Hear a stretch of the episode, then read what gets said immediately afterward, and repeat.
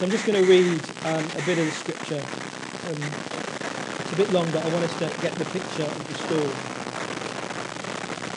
Now, Sarah, Abraham's wife, had borne him no children, but she had an Egyptian slave named Hagar. And so she said to Abraham, The Lord has kept me from having children. Go sleep with my slave. Perhaps I can build a family through her. Abraham agreed to what Sarah said. So after Abraham had been living in Canaan ten years, Sarah, his wife, took her Egyptian slave, Hagar, and gave her to her husband to be his wife. He slept with Hagar and she conceived. When she knew she was pregnant, she began to despise her mistress. Then Sarah said to Abraham, You are responsible for the wrong I am suffering. I put my slave in your arms, and now that she knows she is pregnant, she despises me. May the Lord judge between you and me. Your slave is in your hands, Abraham said. Do with her whatever you think best. Then Sarai ill-treated Hagar, and so she fled from her. The angel of the Lord found Hagar near a spring in the desert. It was the spring that is beside the road to Shur, and he said to Hagar, slave of Sarai, Where have you come from and where are you going? I'm running away from my mistress Sarai, she answered. Then the angel of the Lord told her, Go back to your mistress and submit to her. The angel added, I will increase your descendants so much that they will be too numerous to count. And in Genesis chapter 21, verse 8 child grew and was weaned, and on the day Isaac was weaned, Abraham held a great feast. But Sarah saw that the son of whom Hagar the Egyptian had borne to Abraham was mocking. And she said to Abraham, Get rid of that slave woman and her son, for that woman's son will never share in the inheritance with my son Isaac. The matter distressed Abraham greatly because it concerned his son. But God said to him, Do not be so distressed about the boy and your slave woman. Listen to whatever Sarah tells you, because it is through Isaac that your offspring will be reckoned. I will make the son of the slave into a nation also, because he is your offspring. Early the next morning, Abraham took some food and a skin of water and gave them to Hagar. He set them on her shoulders and then sent her off with the boy. She went on her way and wandered in the desert of Beersheba. When the water in the skin was gone, she put the boy under one of the bushes. Then she went off and sat down about a bowshot away, for she thought, I cannot watch the boy die. And as she sat there, she began to sob. God heard the boy crying, and the angel of God called to Hagar from heaven and said to her, What is the matter, Hagar? Do not be afraid. God has heard the boy crying as he lies there. Lift the boy up and take him by the hand, for I will make him into a great nation. Then God opened her eyes, and she saw a well of water. So she went and filled the skin with water and gave the boy a drink. God was with the boy as he grew up. He lived in the desert and became a parched. While he was living in the desert of Paran, his mother got a wife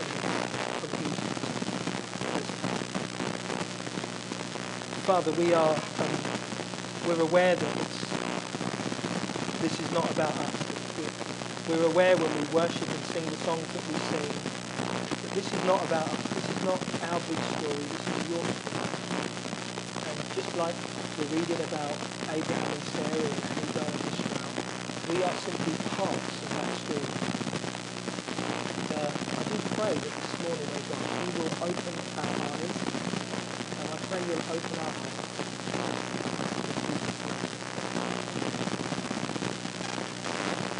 If you were here last week, you remember that Kate spoke about the impact of the promise that God makes on Abraham and Sarah. And she talks about the fact that Sarah was also part of the promise. And, and there's a big difference between the role of Sarah and anyone else that is alongside Abraham. And the difference is this that God, that the promise that God made to Abraham, he was also making it to Sarah.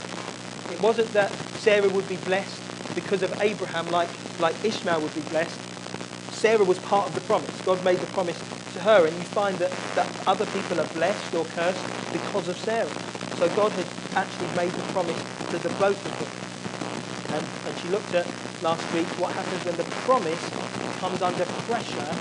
And this is probably the best example in the story of Abraham of where the promise comes under pressure. So we hear that they'd lived in the land for 10 years and nothing has happened. Nothing's happened. They've been promised uh, the land, they've been promised offspring. Nothing's happened. 10 years later, so Sarah says to Abraham, Look, take my. He clearly didn't want to do that. It's not like she said, Abraham, you know, why don't you have another one? Know, you know, you're a fit man, why don't you do wives? But she didn't do that. She didn't want Abraham to take Sarah, um, to take Hagar, but it was almost like, God's, God's not doing anything with me, take her. It wasn't. It was the promise under pressure. And Abraham, at that point, he sort of gives in and goes, oh, okay. And so you, you get this situation of the, the promise is under pressure. This is the best example of it. And I just want to say, uh, make some observations, but I want to make this observation over our, our series of, on Abraham that we've been sort of doing for the last few weeks. And it's this. Let's just remember what God did not promise Abraham. God promised Abraham that he would bless him, he would be a blessing, and that nations would be blessed through him. God promised Abraham that his descendants would be, would be more numerous than the stars in the sky and the sand on the seashore. That's what he promised Abraham. He didn't promise Abraham that that would be easy. He didn't promise Abraham that it would be fun. Look, Abraham, we're going to just have a great time. Yeah, you and me, and we're going to create all this stuff. No, he didn't promise Abraham an easy ride. He didn't promise it would be fun. He didn't promise it would be leisurely. It's just going to be great. We're going to indulge on that. It's going to be wonderful. He didn't promise him that. That the phrase, uh, well, as long as you're enjoying it, that's the main thing. You hear that phrase? People say that to you? I remember somebody said that to me.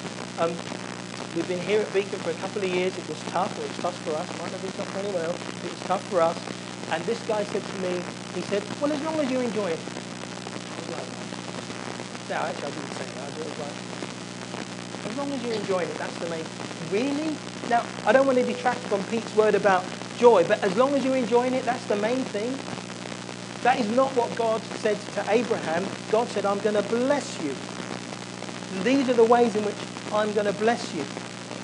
He doesn't promise instant success. In fact, we haven't read it, but one of the things that God says to Abraham is, oh, by the way, before you inherit this land, your people are going to be enslaved for 400 years. He tells him that.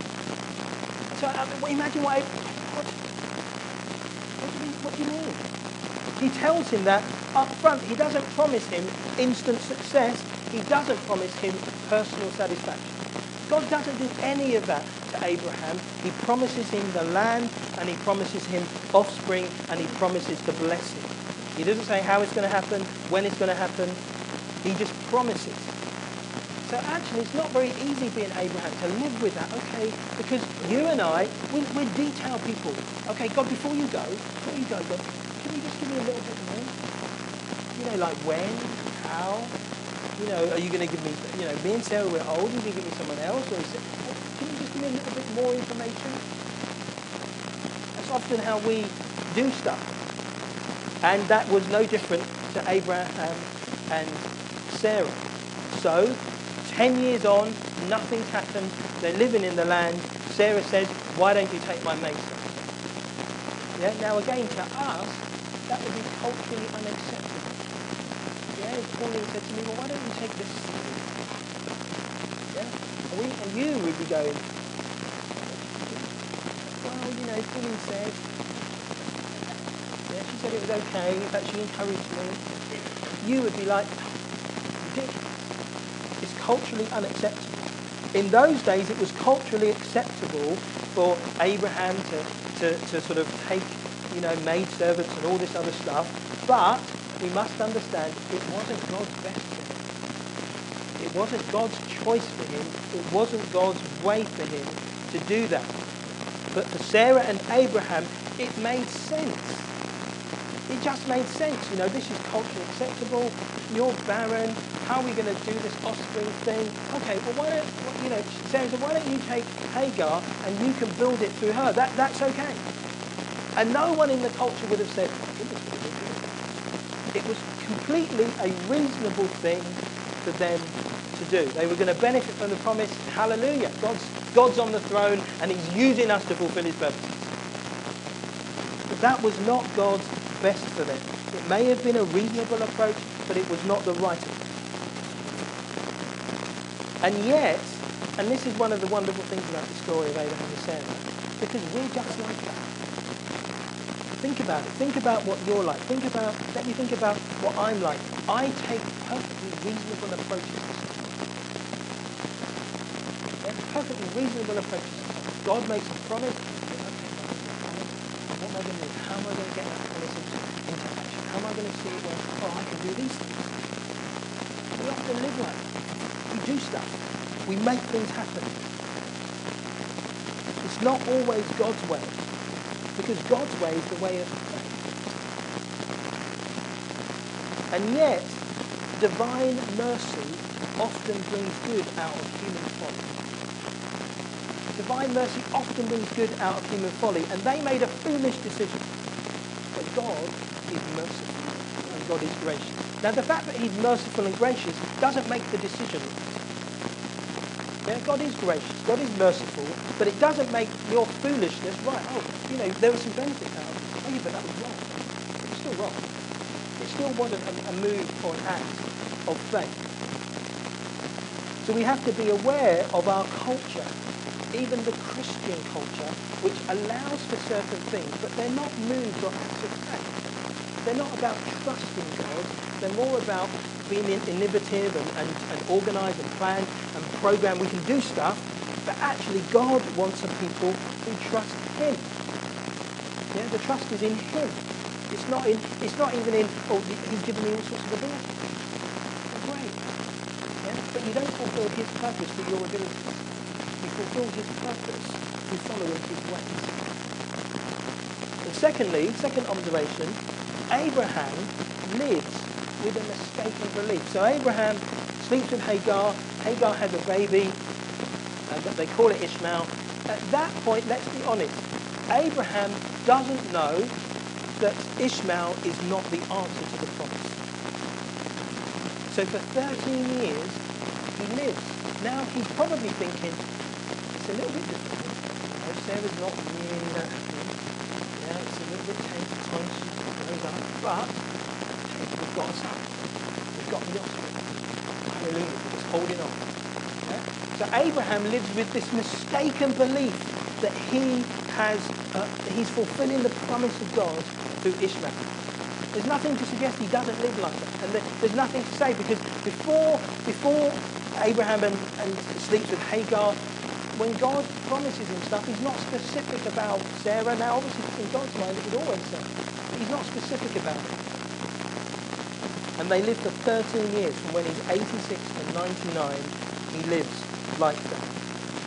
And then when he's 99 and God comes to him again, and God says, it's through Sarah that you're going to have this offspring. It's not was Abraham thought What would you think if for 10, 11, 12, 13 years you had given your life to something that you thought God was calling you you were really up for it, you were praying and fasting, you were seeking him, and you're doing this thing, you think God's called you to it, and then you discover, oh my goodness, I was wrong. I was mistaken. This is the Apostle Paul on the road to Damascus. The Apostle Paul on the road to Damascus thinks he's doing the will of God by persecuting the Christians because he thinks the Christians are completely out of order. They're wrong. Then on the road to Damascus, he discovers that he was wrong. He discovers it. Oh my goodness.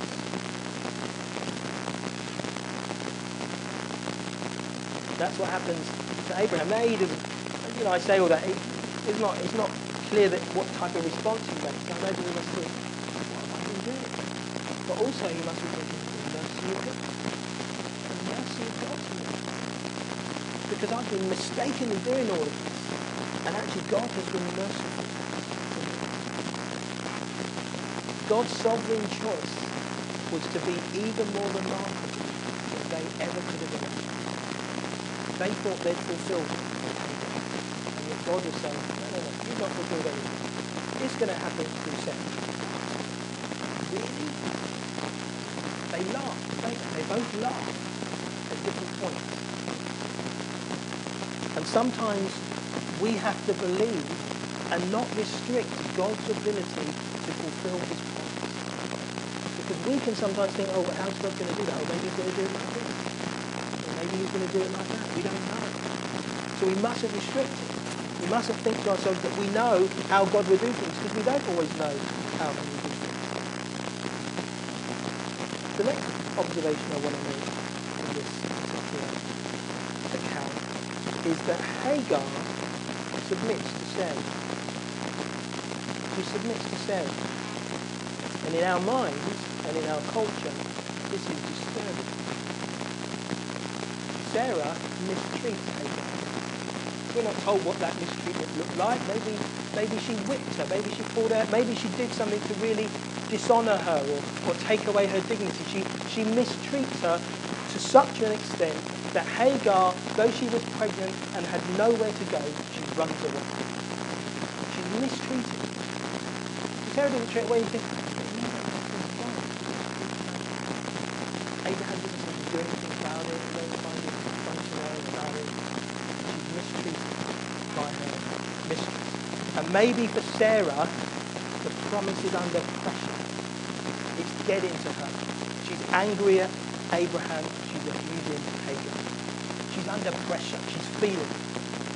Because she thought that, you know, if you have a baby, maybe you can be a surrogate mother, when it turns out that Hagar wasn't a surrogate mother, it was her child.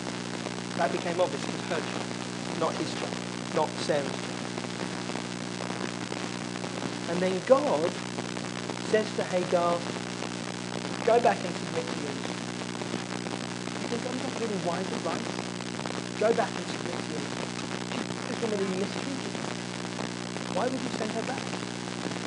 Why would you send her back to, to, to continue that? There's nothing to indicate that Sarah was felt guilty or was asking for forgiveness. Nothing. You just send her back. The only difference, it's a big one, is that Hagar had now met God. She described it in this way. She said, "Oh, the God who. I've seen the God who sees me. She meets God. And God speaks to her. Can you imagine that? You're, you're a slave woman, you're an Egyptian slave woman, and suddenly you hear something. You think, what, what have I heard? And you realise it's the voice of God. God has spoken to me. He's called me by name and he's told me my situation. So he sent her back. He doesn't appear to do anything to Sarah. He sent her back, and actually, what's different now is what's in Hagar's heart. Now, I'm not saying this treatment is right at all, but Hagar responds differently. She doesn't run away again. But, but let's, not, let's not think that suddenly it was all peace and light, because it clearly wasn't all peace. It wasn't all great for her. But she lives now with a promise. She's living with something in her heart. And God has sent her back. Me to but also told me that this child is going to be great. So I live with it. Okay, I have to put up with this. The sin, the weakness of man, the sin of man. I have to live with that. But actually, living. Living. You see, sometimes for us, we experience difficulty. And I'm not just talking about circumstances, but sometimes difficulty in relationships. That's what this is. It was a relational conflict. And maybe you have a relational conflict. Maybe it's at work. Maybe you know there's someone at work who thinks, ah, never work. When I when we talk, it doesn't work. Yeah, something's not right. Maybe it's in the church. Maybe it's in your home that you experience relational difficulty. Maybe somebody in anger and frustration has boiled over at you. And you're thinking, oh, that's not right, that's unreasonable, that's not, that's not fair. Clearly, there are times when that is just unacceptable. You know, if you're being bullied or, or, or physically abused, you, you need to do something about that. You need to act on that. But sometimes, sometimes conflict doesn't mean that God's not in. Sometimes conflict is the way he's showing stuff. Sometimes if, if you're finding difficulty with your boss and your boss is putting you under pressure, that is not the first sign to think, oh, I might need to readjust. You know, my boss is getting at me. I had a job like that. She was always getting it's a bit unreasonable. Sometimes that's not, a, that's not the answer to that. It's not to get at. Sometimes the answer is to trust Him. Sometimes the answer is to look back at the past. God, I don't know what's going on. I don't know what's going on. I don't, I don't know what's happening, but I'm coming to you about the situation. I am being messed up by my God. You know I am. You can see it. I haven't done all those things, you can see it. I'm coming to you. Sometimes we take things into our own hands, a bit like Hagar does, and we run away. In truth, we don't learn anything. We learn to skip. We learn to get out. We learn to avoid. But we don't learn how to do it. And we don't realise that God can sometimes lead us. And when you don't realise that, you know God very small. When you don't think God can help you meet you know God. God suddenly becomes someone that can only do or, God, God is like, God like a like a brother. Here, he sends Hagar and he tells her.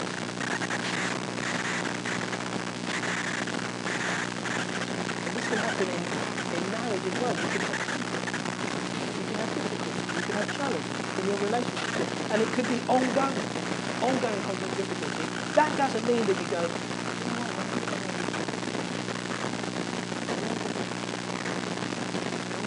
no one's on it. I'm not very quite down. I wonder whether I did the right.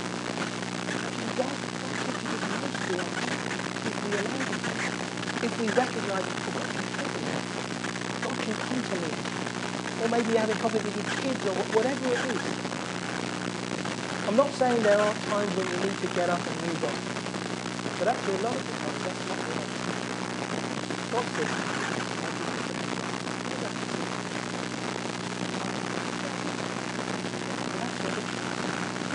That's when you discover oh, God is also It's not just word. He is in times of difficulty and challenge. And we must learn those lessons. Because it's only as you learn those lessons that you genuinely mature. You don't learn maturity when you it. Maturity doesn't come through winning. It doesn't come through surrounding yourself with people who always love you. It doesn't come like that. Maturity comes through trusting when it's difficult. That's how you mature. And, and you go to Him when. So when we came to Beacon, I remember worrying. I worried about the administration. I worried about the money because I did. And I worried because I was very relational and I was very people. And I thought, in the end, how do I go? I had to him. I didn't, have anywhere else to go, actually. So God made it for me that I didn't have anywhere else to go. Right? And, and I'm so grateful that I know the calling. Have many reasons, but one of the reasons I'm grateful I made the calling is because he didn't indulge. He didn't indulge my He doesn't indulge it. She doesn't allow me to live there. She doesn't allow me to stay there. She doesn't allow that weakness to grow in me. And I'm grateful. Because it's through things like that that I've learned to trust. But now I'm in a place where, where, where I'm meeting God and, and okay, it doesn't mean that I don't have difficulty or challenge, but I, I know where I go when I do. I know where I go. So one of my encouragements here is always about, hey, you, are you, have you got devotion? Are you spending time with? Do you worship alone? Do you love him? Are you, re- are you doing those things? Because if you don't do those things, you won't respond according to how you to respond. You'll run away. You'll find a way out. That's how do.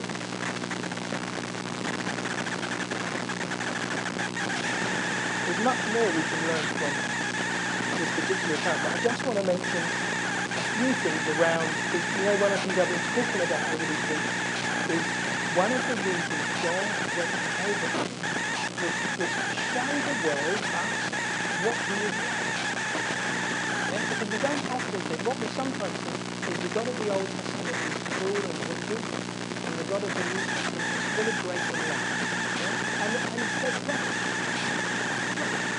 Yeah? The God of the Old Testament is full of grace and love.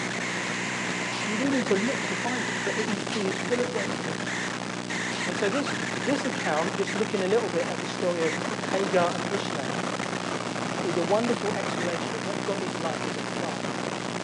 And God is a father. Talked about that right at the beginning of Genesis.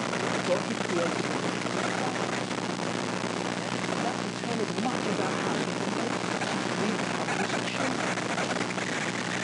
So we're not just objects that, that he has he has there to have support with. We are his children. He is our. He reveals himself to us. And when we find Hagar wandering in the desert, we find that, the God becomes like a husband to Hagar and a father to. Because Hagar is the first single parent. The first single parent. There are some lessons we can learn. And you'll know that one of the things God has called us to prophetically is to support and be a community that other people can come into. And, and it's been mentioned single parents uh, specifically. Now we don't have many, or if any single parents regularly, but it's a promise, it's a prophetic thing. So I just want to say a few things about God. That, what does this passage show us about God when he deals with Hagar, when he deals with Ishmael? First thing we see is Hagar wandered in the desert.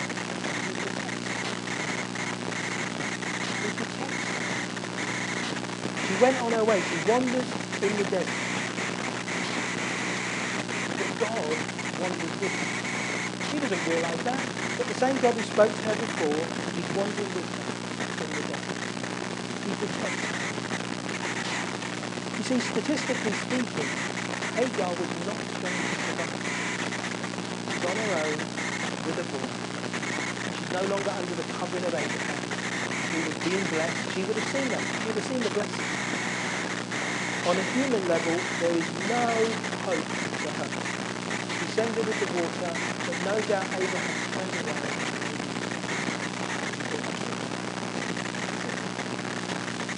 On a human level, that was it. Her situation was both desperate and hopeless. And yet God, being her, her husband and a father, he protects her and he reverses the natural order of her. Her life the balance, and God turned around the situation from being hopeless to being. He does something. He protects her. Secondly, it tells us that God heard the boy cry. He hears the boy cry. So God doesn't just protect her, he is present. Of the roles of a father to be present. Really everything. I don't understand it about being a father. I understand very little about it. What I know is present.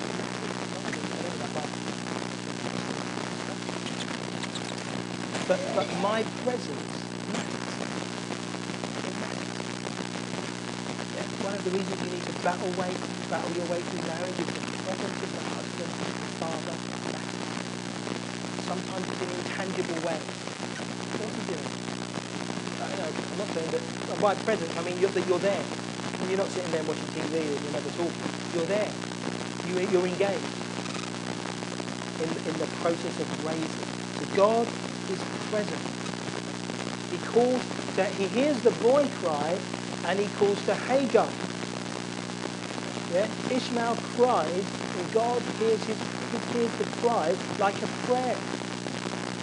He hears it like a prayer, a bit like your children cry. You, you hear it as a father, you respond to it. Yeah, for years I used to get up when my girls cried. They would sleep, then I would get up. I'd be like, oh. For years I did that. You hear them cry, and that's just because I'm a light sleeper, really not light. Let's see if there's any other reason. So he's present. See, whereas previously God reversed the natural order of things by allowing Hagar and Ishmael to survive when really they should have died. Here, he establishes the. Ishmael cries, God speaks to Hagar. He doesn't go to Ishmael, he speaks to Hagar. Why? Because Hagar is his mother. He doesn't have a father right now, so the authority in Ishmael's life is his mother. And God establishes that at this point. Ishmael cries, he says, Hagar. He calls to Hagar from heaven, what's the matter? Don't be afraid, I've heard it. I've heard it. A really, a really important lesson in this one. And for some of us, it, moment, it's not relevant because we're, we're not got children, or, or maybe we're, we're a husband and wife. It, it, it, it's not as relevant. But it's really important. What God does at this point is he establishes the authority relationship between the parent and the child. When the child the mother, right? Because the mother has authority and responsibility for the child. Do danger if you find your best. You do danger if you don't recognize that parents have authority for the children. That's why as a parent, you want to be loving and kind and there for your children, support but you're not trying to be their best mate. Yo, you're not, you're not trying to be their best mate because that's not how it works, really. And that's not how God designed it that you would be their best mate. Yeah, if you're married here, your primary relationship is with your husband or your wife. It's primary. You must give that primary. Yeah? That's the relationship that counts. Because if that relationship works, the other relationship will work. But if you're not putting that relationship first, and, and you put first the other relationship, things become dysfunctional. We think of dysfunctional families as being a bit low down, but we can be very dysfunctional. We can be very dysfunctional if I get out of my kid what I should get out of my kid. If I put into my kid what I should be putting into my that's dysfunctional. That's not how God determines it. And even when it's a, a single parent, you need to keep the order. I'm parent and child. We're not best mates, we're not sisters or brothers. I'm parent and child. Now, when I say that, you would see, you would see how children talk to me and relate to me. Yeah, so I'm not saying that. what am I not saying? Yeah.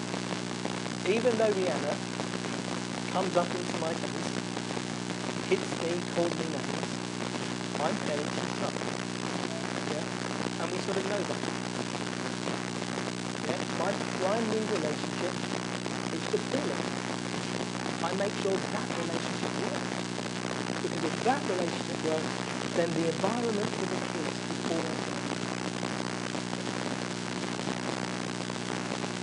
God hears the boy cry, he's present, he's there, and he, he establishes the natural order parent, child. And then finally, God gives the boy a drink. God opens her eyes, she sees a well of water, she goes and fills it, and she gives the boy a drink. What does God do? He provides. God provides. God shows her how she can. So if you're a father here today, I'm not speaking of you, so just allow If you're a father here today, your role is to protect. Doesn't mean you need to learn how to box. But your role is to protect. And protection is not just about on guard for my children. But, but there's a spiritual protection, there's an emotional protection. You protect. And actually, even if you don't have your own children, if you're a man here today, and there are, and there are uh, women and children in our church, you protect. You protect. If you're a man here today, you are present. That means that you don't go home and you sit by the telly and go upstairs on the computer and you whatever. You're present. You're there. You're involved. If you're a man here today. One of the reasons that we want to focus a little bit on men is we need? Because we live in a world where this no longer. I mean, what I didn't say earlier when I talked about men and women is, is that we have right now more pastoral stuff around guys than we've got. More of our prayer groups are, are, are women than there are men. And yet the role of the guy is so important that we must give some time to strength.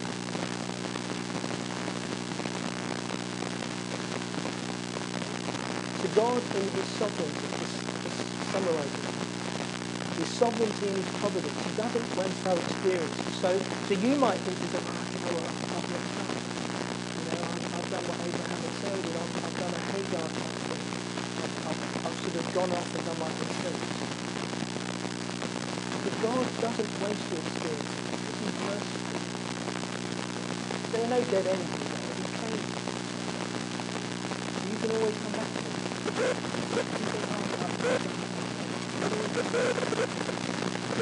doesn't say no.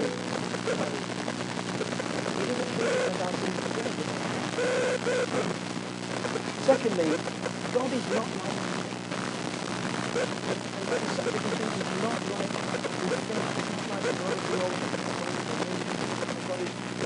God is not like us. We get desperate and worried and stressed about stuff. When you look at the world around you, you, you look at some of the decisions Parliament are making, you look at the way young people are, we get distressed and worried and concerned, oh my goodness. God does it need to be like that. God is fulfilling his plans and purposes. Why he allows things to go on in the way that they do, I can't answer that. Why does God end up coming down to Sodom and Gomorrah and like things? I can't answer that. Why does he just click his fingers and it all change? I can't answer that one. Other than we're made in his image, we're made with some sense of him wanting us to joyfully and, and willingly come to him. There's a lot in the Bible about willingness, about the heart, about us coming. He's not like these. He understands. He sees the big picture. He sees things that we don't see.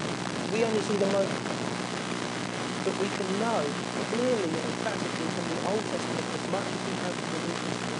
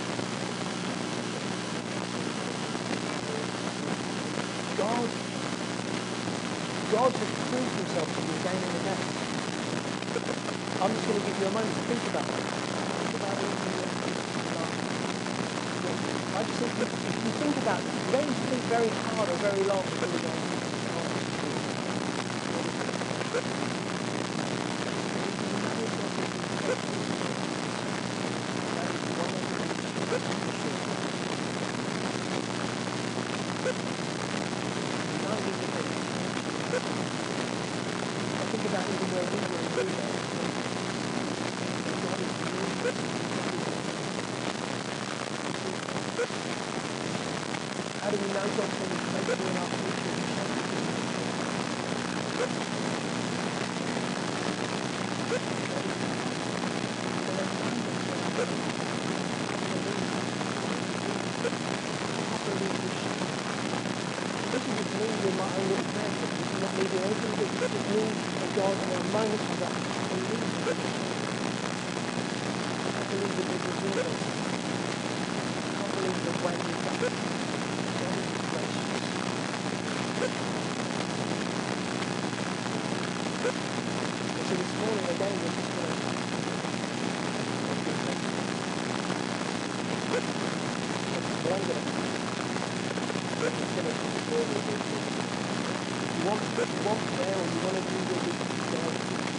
when you are, out. You're about responding. You're about not just hearing the word, but being. So why don't we just close our eyes just for a moment, I want you to think. His Spirit. Believe in His Spirit. Think in His Spirit. I want you to think about the faithfulness of God. I want you to think quite specifically, when has God shown himself?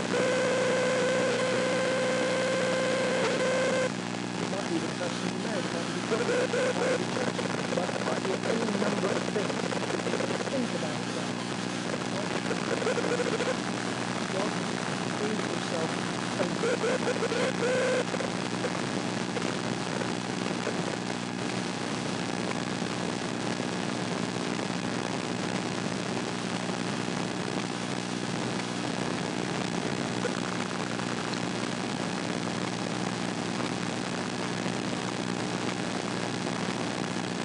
Just for a moment.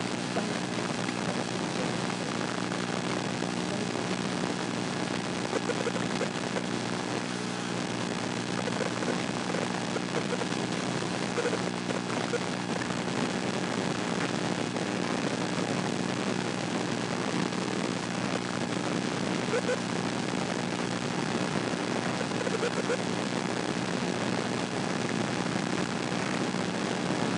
God, we come to you right now.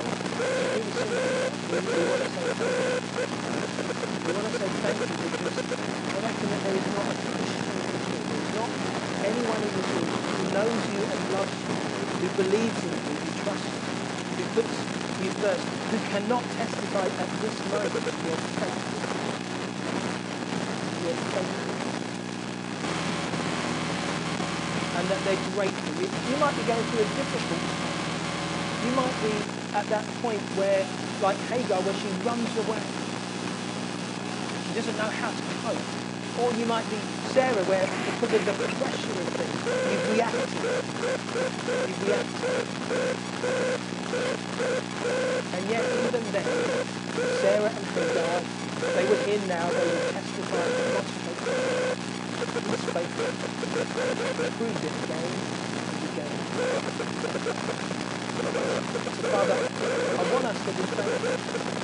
I want us as individuals to be faithful. I want us as a church to be faithful because you have been faithful. It might not all be as we would want it to be, didn't promise the church. You didn't promise to be easy. You didn't promise to be good.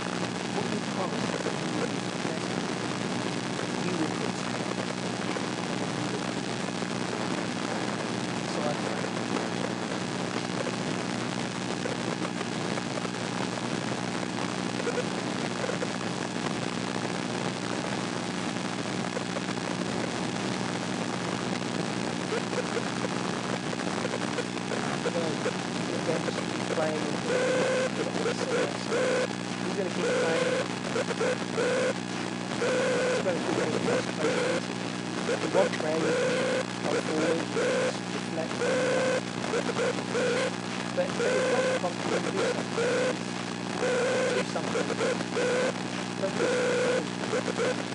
rationalise your. Best, best.